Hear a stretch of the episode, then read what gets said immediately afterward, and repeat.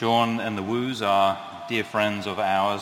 I uh, got the privilege of meeting Sean at our uh, Pastors College uh, back in 2013-14.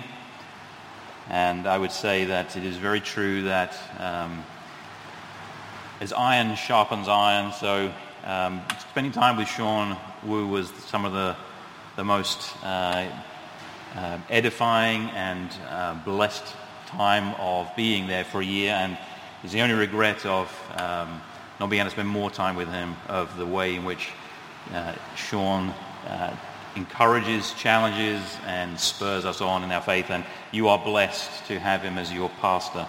And uh, we love to get to know the Woos as well. And they have a few more since we last met them, and uh, what, a, what a blessing uh, they are. As Sean said this morning, this evening, we're going to be in Psalm 25. Um, but before we get there, let me pray and give some more opening words of introduction. So would you pray with me? Father God, we are very much aware of our need for you this evening, of your need to speak, to help, to help us concentrate. Thank you for the facilities we meet in, but even then we need help to focus. Uh, things are still not the way we expect them to be. Uh, and anything, it seems, can distract us from what is truly valuable, what is truly going to help us and speak to us. Help me as I preach. Help us all as we listen to be submitted to your word and by your spirit working in, and th- in us and through us, Lord, change us more into the likeness of your Son, Jesus Christ. In his name we pray. Amen. Amen. Like I say, we're going to turn to Psalm 25, but before I read there, let me ask you, um, are you familiar with, what, with one of the shortest and yet perhaps the most terrifying questions that known to man? And it's the question, are we there yet? It's a question which most parents have received during some long car journey or other and you may well have even asked it yourself at one point or another. It's a short yet terrifying question because we know that it is not an honest inquiry about geographic location, about distance and travel times, but it is a question loaded with hidden meaning. Maybe it really means I'm hungry, or I'm thirsty, or I'm tired, or I'm bored, or my brother hit me, or I need the bathroom, or I feel sick or any other thing. And you, as the parent receiving this request, are now expected to deal with it, to be the answer and address this need. You heard the struggle, now respond. Now, as adults, we don't tend to ask that question anymore, at least not in that way. We don't articulate it. But I think we still carry within us the same spirit about many of the things we experience through the journey of life. Many of us, and we're all experiencing, obviously, the impacts of COVID-19, the health impacts, and then responding and dealing with various precautions in response to the virus. And it's right and appropriate in our souls to ask, are we there yet? But there may be many other things that we experience struggles with where we ask that same essential question. Maybe it's some difficult relationship within our families or within our, with our work colleagues. Maybe it's just the struggle with holding down a decent paying job, even though you've tried your hardest to apply yourself. Maybe it's an ongoing struggle with sin and guilt that doesn't seem to move and it's just a question of, Lord, are we there yet? I want to be done with this. And although we may not articulate those words, I think we're somewhere, often in a spectrum of how we handle complaints and struggles. On one end, it may be that complaining becomes very easy to you and you will complain in every breath, every opportunity, to anyone who will listen. And with the advance of social media, obviously, we've all got a platform 24-7 in which to share our complaints and find someone at least who's going to jump on that complaint and join with us in it. But on the other end of the spectrum, maybe you don't know how to complain, or maybe you've been brought up like I have in a culture where we really don't complain at all. I am British, and part of our ethos is to keep a stiff upper lip. Complaining just won't do. We don't do that. And generally speaking, obviously everyone's different, cultures are different and vary widely. Um, but I would say New England, we tend to endorse that attitude, don't we? No, I'm not going to complain. I won't say anything. I don't want to rock the boat. Well, wherever you are on that spectrum, we will be wrong in how we address and handle complaints if we don't do so in the way God intends to us, intends us to handle our struggles and our complaints before him. And this, this evening we're going to look in the Psalms to help us, guide us and teach us in how to handle complaints in a way which is honoring to God and his word rather than be informed by our natural bent or by our culture around us. Actually, if you're not familiar, the Psalms have a rich content of various different Psalms of different types and dynamics, but actually the most common of all the Psalms are psalms of lament or psalms of complaint. So clearly we, we can take from that that God wants us to know how we can and how we should bring our struggles to him and how to do so. So we're going to look at Psalm 20, 25 as a good lesson for us in how to bring our struggles to God. And by God's grace, I trust that we're going to learn that God, in the way God intends for us to pour out our soul and our struggles to him because of his steadfast love and his mercy and goodness to us in Christ Jesus. So read with me in, in uh, Psalm 25, starting in verse 1. The psalmist David says this, To you, O Lord, I lift up my soul. O my God, in you I trust. Let me not be put to shame. Let not my enemies exult over me. Indeed, none who wait for you shall be put to shame. They shall be ashamed who are wantonly treacherous. Make me to know your ways, O Lord. Teach me your paths. Lead me in your truth and teach me, for you are the God of my salvation. For you I will wait all the day long. Remember your mercy, O Lord, and your steadfast love, for they have been from of old. Remember not the sins of my youth or my transgressions. According to your steadfast love, remember me, for the sake of your goodness, O Lord. Good and upright is the Lord. Therefore he instructs sinners in the way. He leads the humble in what is right and teaches the humble his way. All the paths of the Lord are steadfast love and faithfulness for those who keep his covenant and his testimonies. For your name's sake, O Lord, pardon my guilt, for it is great. Who is the man who fears the Lord? Him will he instruct in the way that he should choose. His soul shall abide in well-being, and his offspring shall inherit the land. The friendship of the Lord is for those who fear him, and he makes known to them his covenant. My eyes are ever toward the Lord, for he will pluck my feet out from the net. Turn to me and be gracious to me, for I am lonely and afflicted. The troubles of my heart are enlarged. Bring me out of my distresses. Consider my affliction and my trouble and forgive all my sins. Consider how many are my foes and with what violent hatred they hate me. Oh, guard my soul and deliver me. Let me not be put to shame, for I take refuge in you. May integrity and uprightness preserve me, for I wait for you. Redeem Israel, O God, out of all his troubles. This is God's word from Psalm 25.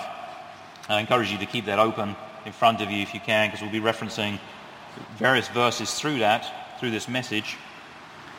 And I'm sure you've seen as we were reading that, that this psalm doesn't cover one single struggle that David has with but it's rather many entwined threads throughout this psalm, entwined threads of David's, the psalmist is struggling with, of what he's expecting from God and how he is approaching God because of them. And I think life is like that for all of us, isn't it? Rarely are we presented with one issue all by itself, one struggle at a time. Often we have many and they are all connected in one form or another if not directly in what's causing them, then at least in how they impact us in terms of maybe our body or our mind or our souls at least before the Lord. So to help us see these elements in the psalm, we're going to consider it under three questions. And with each question, we're going to try to tease out those entwined threads so that we can better appreciate and benefit from it once we put them all back together. So the three questions we're going to look at this, from this psalm is, what shall we bring to God? What should we bring to God? What should we expect from God?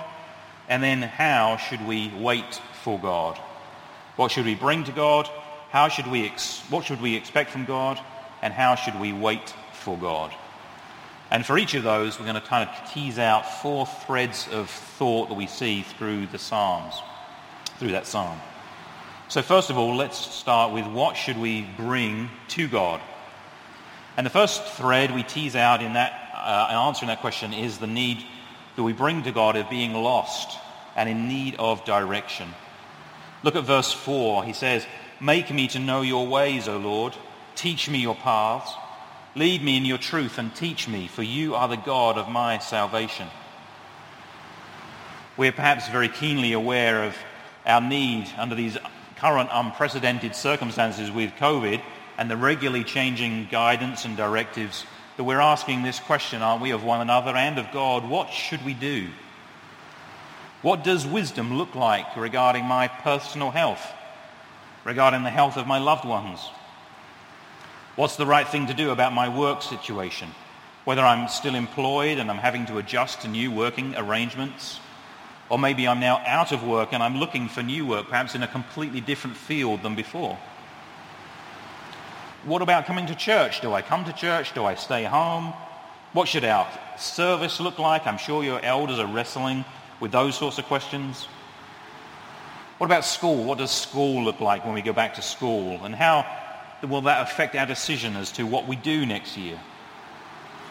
We have all of these things in common to some degree of feeling lost and in need of direction under these present circumstances. But we don't need to pretend that these struggles only started with COVID. All of these sorts of questions and many more are regular questions we face. Questions around our career, our family, health, relationships, finances, Psalm 25 tells us that we can channel all of these struggles about feeling lost and in need of direction to God. The second theme or thread we see here in terms of bringing our needs to God, our struggles to God, is in terms of attack from our enemies. Verse 2 says, Oh my God, in you I trust. Let me not be put to shame. Let not my enemies exult over me. And then later in verse 19, consider how many are my foes, and with what violent hatred do they hate me. Now, you may not think of many people around you as enemies as such, but I think we all know what it means to have people oppose us at one time or another in different ways. It may be something as simple as the person who cut you off in Market Basket parking lot to something far more long-lasting as the work colleague who is persistently seeking to undermine you for the last 10 years. Or perhaps it's opposition that you experience for speaking out for Christian truth and values in the matters of race or ethnicity. Or challenging either side of the political spectrum when either policy or character conflicts with God and his ways the psalmist does not hesitate to bring this opposition to God and encourages us to do the same.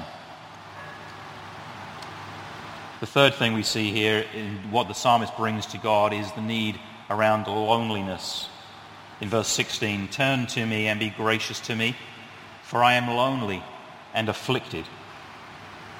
So often with opposition, either directed to me personally or impersonally by virtue just of the group that I identify with or groups I identify with, that coupled with opposition comes a deep sense of being alone. Even though others may be around me physically, if they stand against me or against my beliefs, we feel that distance between us in our souls, don't we?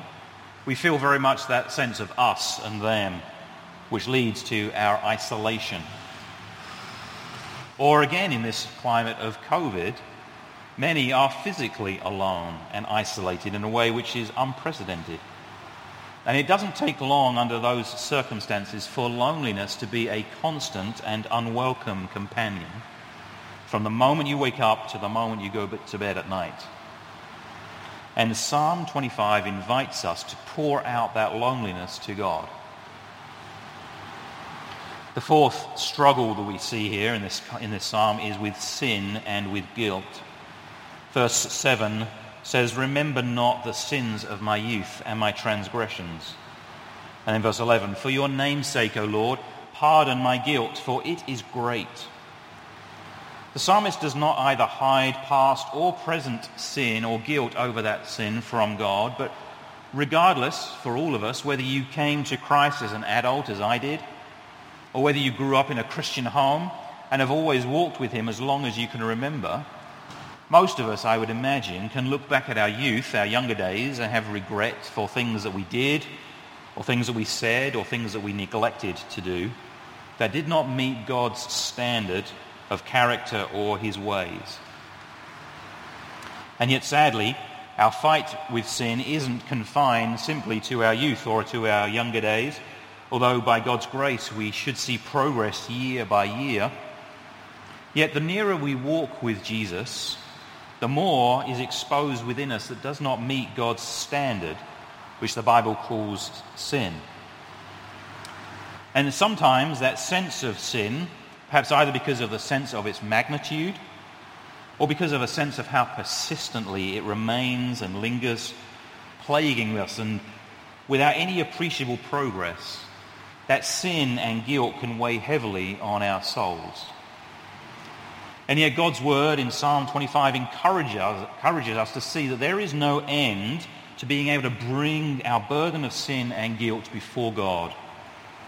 Whether it is fresh from this morning or where it is from decades ago, Psalm 25 shows us that God wants us to pour out our souls and our struggles with sin to him.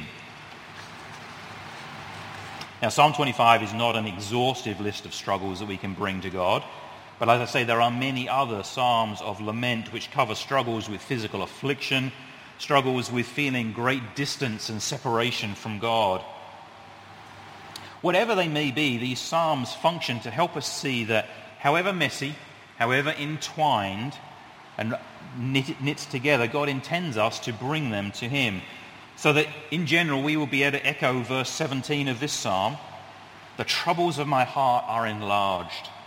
Bring me out of my distresses. Now it is one thing to be invited to pour out our soul and our struggles to God. It's another thing to know what God promises to do in response. Is God just a listening ear? Or is he willing to help us in these struggles? And if he's willing to help, is he able to help us in them? So that leads us to our second question. What should we expect from God? And again, we're going to go back to the same four threads that we see woven through this psalm. So first of all, regarding the need for direction, we can expect teaching and guidance. If you look at verse 8, we read, Good and upright is the Lord. Therefore, he instructs sinners in the way. He leads the humble in what is right and teaches the humble his way. And then verse 12. Who is the man who fears the Lord? Him he will instruct in the way that he should choose. When we bring our need for guidance and direction to God, he promises to teach and to guide. Now, unfortunately, this is not the sermon to go into great detail on how God teaches and guides, but to suffice to say that God has given us his word that is enough for the man of God to be complete, equipped for every good work, according to 2 Timothy 3.16. And he has given Christians his spirit who guides us into all truth in John 16.13. So that is to say that we can be confident that when we come to God, pouring out our needs to him for guidance, he can, we can hear him speak to us. He instructs us and he teaches us through his word. So we must couple our prayer, our prayers with reading his word. And we can be encouraged that we are not left to our own intellect and our own ability to figure out what he's saying to us. Although God does, those gifts are gifts from God and he certainly uses them. But rather he also gives us his Holy Spirit to be with us, to be with us and in us and to speak through his word, to guide us. Certainly God can and does use other means and ways to speak to us, through prophetic ministry, for example. But the normal means that God's given to speak to us and to receive instruction and that we need to look to is through his written word. Now, clearly though, Scripture does not address directly how to reopen schools under COVID-19 or a myriad of many other very specific needs for guidance that we can legitimately bring to him asking for direction. But Scripture and Psalm 25 tells us that God is more inclined to direct us through informing us and shaping us to cause us to be spiritually aligned with his ways of moral uprightness, his paths of righteousness, so that when we are feeling lost and in need of direction and look to God for guidance, God's way and the way that we discern to be the best way increasingly come into alignment. So we can expect the teaching and guidance that our souls truly need. Now, regarding struggles with enemies and opposition, we should expect deliverance. Look at verse 3. The psalmist says, Indeed, none who wait for you shall be put to shame. They shall be ashamed who are wantonly treacherous the psalmist declares his confidence to trust in God over fearing his enemies and that he knows God will safely deliver him. The Apostle Paul had a very similar confidence to declare, if God is for us, who can be against us in Romans 8:31. Now such confidence for Paul and for the psalmist is available to us. And it comes from knowing that just like with David and with Paul, the deliverance they sought and they received, it doesn't make enemies suddenly disappear or suddenly change their ways, although God can make both of those things happen. But they had confidence that their enemies would not overcome God's hand upon them. And that in the final reckoning, their enemies had no hope for victory because God is on their side. God will rescue his people from shame. We may not see that until the courts of eternal judgment for all to see, but God will advocate for you and deliver you. The third thing we see in terms of what to expect from God regarding loneliness is we can expect his presence. Look at verse 14. It says, The friendship of the Lord is for those who fear him, and he makes known to them his covenant. Now, in the ESV translation, which I'm reading from, with friendship, there's a little footnote which says secret counsel, and other translations use those, those sorts of lang- that language. It makes no difference, really, because the idea is of a person laying their loneliness before God and finding him that he takes them into his confidence the King of the universe ushers us into his throne room to hear our struggle. And he doesn't issue direction from afar. Rather, he welcomes us and issues us, directs us to the seat beside him. He leans over and he lets us be privy not just to any counsel, not just to any promises, but to his counsel and to his promises. Jesus said something very similar in John 15, verse 15. He said, No longer do I call you servants, for the servant does not know what his master is doing. But I have called you friends, for all that I have heard from my Father, I have made known to you. The lonely have confidence to expect from God his presence and his comfort. And then lastly, for sin and guilt, we should expect mercy and love. In verse 6 we read, Remember your mercy, O Lord, and your steadfast love, for they have been from of old. Remember not the sins of my youth or my transgressions. According to your steadfast love, remember me, for the sake of your goodness, O Lord. When we bring our struggles before God, whether they're a jumble or just one single struggle, and whether it includes guilt or the burden of sin or not, at some point, I'm sure, we've all heard the small voice of our conscience blended with the voice of the evil one that whispers to us, God's not going to listen to you. Not after what you've done. Do you really expect that God's going to listen to you and help you with that sin in your life or in your past? As I imagine, I say we've all had that sort of temptation, I would expect, and we are tempted with a response of perhaps one of two things either to give up coming to God altogether, or just to try to make up for our sin and our failure by trying all the more hard to win back God's affection. And Psalm 25 speaks loudly and a wonderful truth to drown out and correct the error and wickedness of that temptation. Verse 8 speaks gloriously Good and upright is the Lord. Therefore, he instructs sinners in the way. Psalm 25 reminds us that God chooses to relate to us not on the basis of who we are, but on the basis of who he is. And that doesn't mean that sin is irrelevant to our relationship with God. But it means that sin is not an impediment to our relationship with God. Sin is not a permanent barrier to our relationship with Him.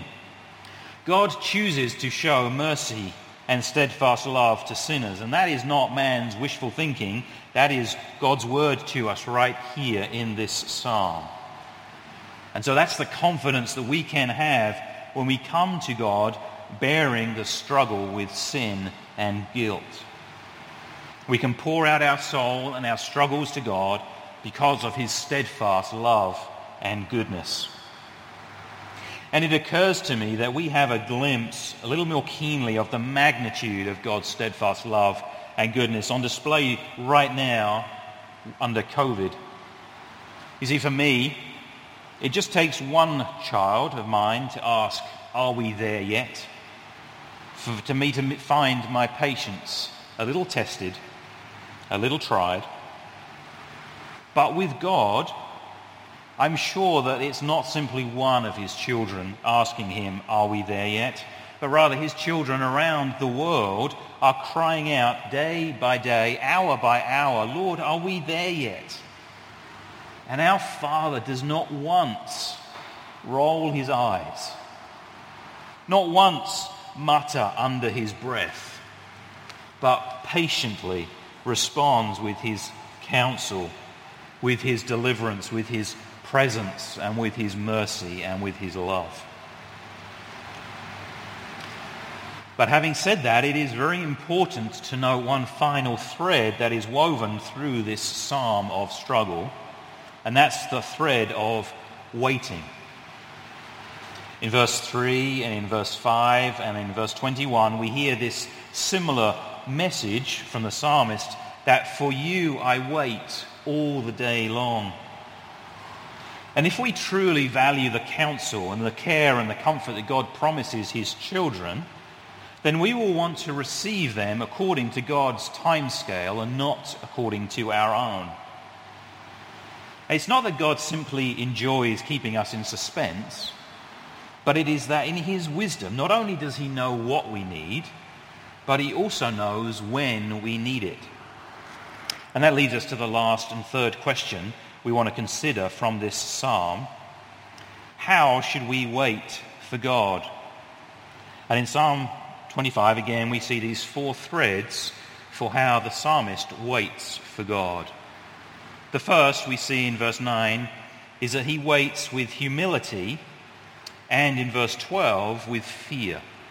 Let me read those two verses, 9 and 12. He leads the humble in what is right and teaches the humble his way.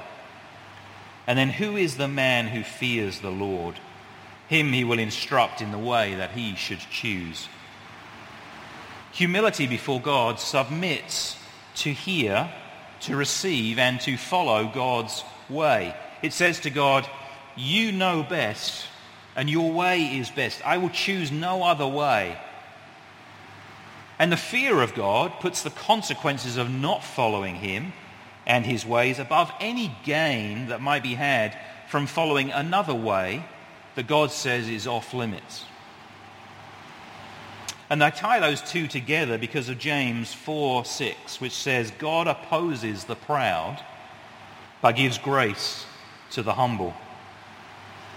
The fear of God's opposition is to lead us to shun pride. And that same desire for God's grace is to lead us to embrace a humble spirit in submission to God as we wait for him. We also wait with confession. Look at verse 11, which says, For your name's sake, O Lord, pardon my guilt, for it is great. And in verse 18, Consider my affliction and my trouble, and forgive all my sins. We've already seen that we can pour out our struggles with sin to God. We, do we wait for God? To wait for God with confession means that we recognize that sin damages our relationship with God and creates interference between us.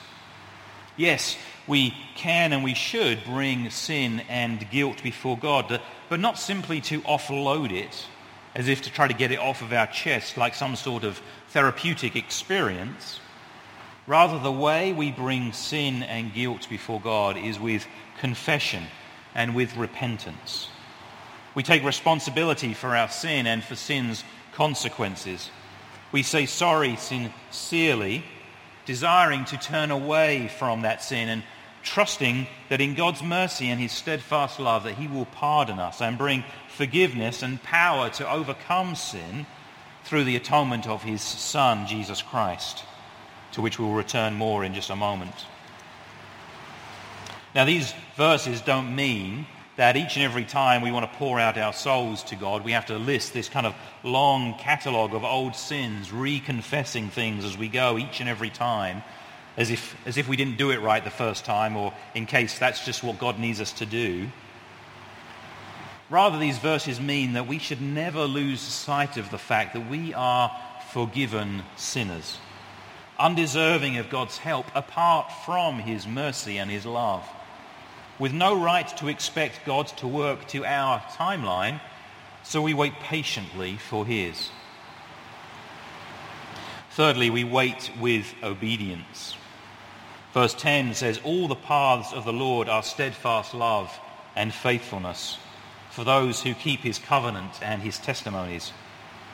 And then verse 21 says, May integrity and uprightness preserve me, for I wait for you. Even if you're seeking God's direction for a very specific path and guidance and it's unclear to you, nevertheless, he has clearly given us guidance for the way of godliness in his word. And we can wait for God while walking out the way of holiness. Now, clearly, that can't mean that God only guides and preserves the perfect, those who perfectly obey him. We've just looked at how God extends forgiveness to the sinner. But it does mean that forgiveness is not an excuse for ongoing disobedience. God desires his children to enjoy blessing that carry on from generation to generation. Look at verse 13. He says, His soul shall abide in well-being, and his offspring shall inherit the land. But God has made clear that those blessings, his love and his faithfulness, are found in the context of his ways. And we must be obedient to walk in those ways to enjoy those blessings for ourselves.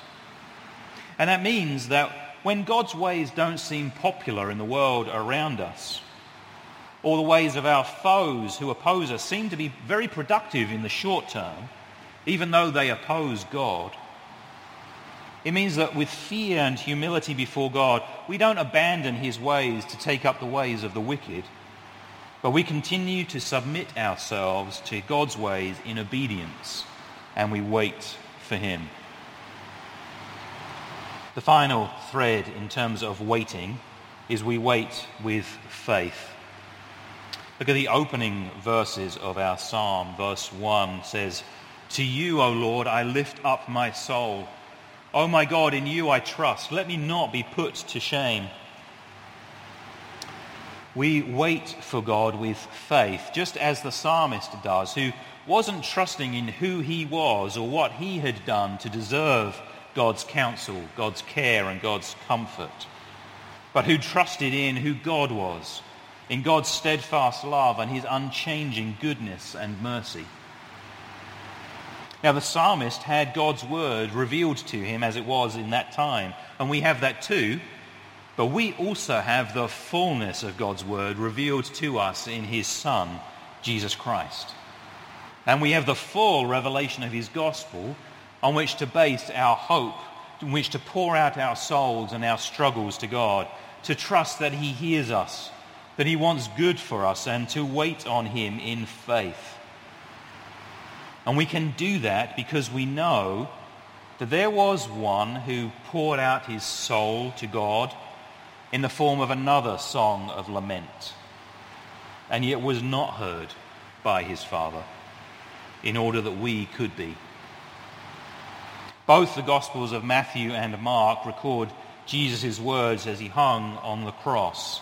Words taken from Psalm 22. My God, my God, why have you forsaken me?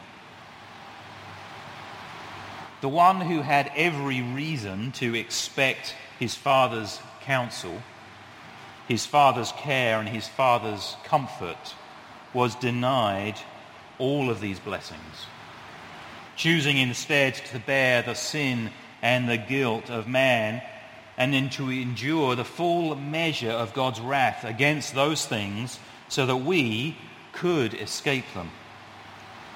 And Jesus' resurrection to new life declares loudly that his mission is accomplished. That God wants there to be no doubts for those who trust that Jesus paid their penalty for their sin who turn from their sin and to seek to live out the new life available to us in Jesus Christ. God wants there to be no doubt that we can pour out our soul and our struggles to him because of his steadfast love and goodness to us in his Son, Jesus Christ. Brothers and sisters, as we journey through God's path through this life, we should expect to face trials and struggles of many kinds. And Psalms of lament, like Psalm 25, help us to pour out those struggles to God. And yet we also carry in our souls the knowledge that one day there will be no more struggle. There will be no more feeling of being lost and directionless, no more sense of being opposed, no more loneliness, and no more guilt. And on that day, we will cry out to our Heavenly Father, Are we there yet? And God will answer, Yes, my child, you are there. Let us pray. Father God, we thank you for inviting us, calling us to lay our struggles out before you, to bring them to you. Nothing is hidden before you. And I pray that you would help us to understand and see our struggles in light of the goodness that you offer to us, your faithfulness, your mercy and love. Help us to bring these to you. Help us to take hold of your many great blessings and promises. And above all, Lord, help us to hold fast to you and to your ways in light of the great hope we have in your Son, Jesus Christ. We thank you that we can come to you in his name and lift this to you in Jesus' name we pray. Amen.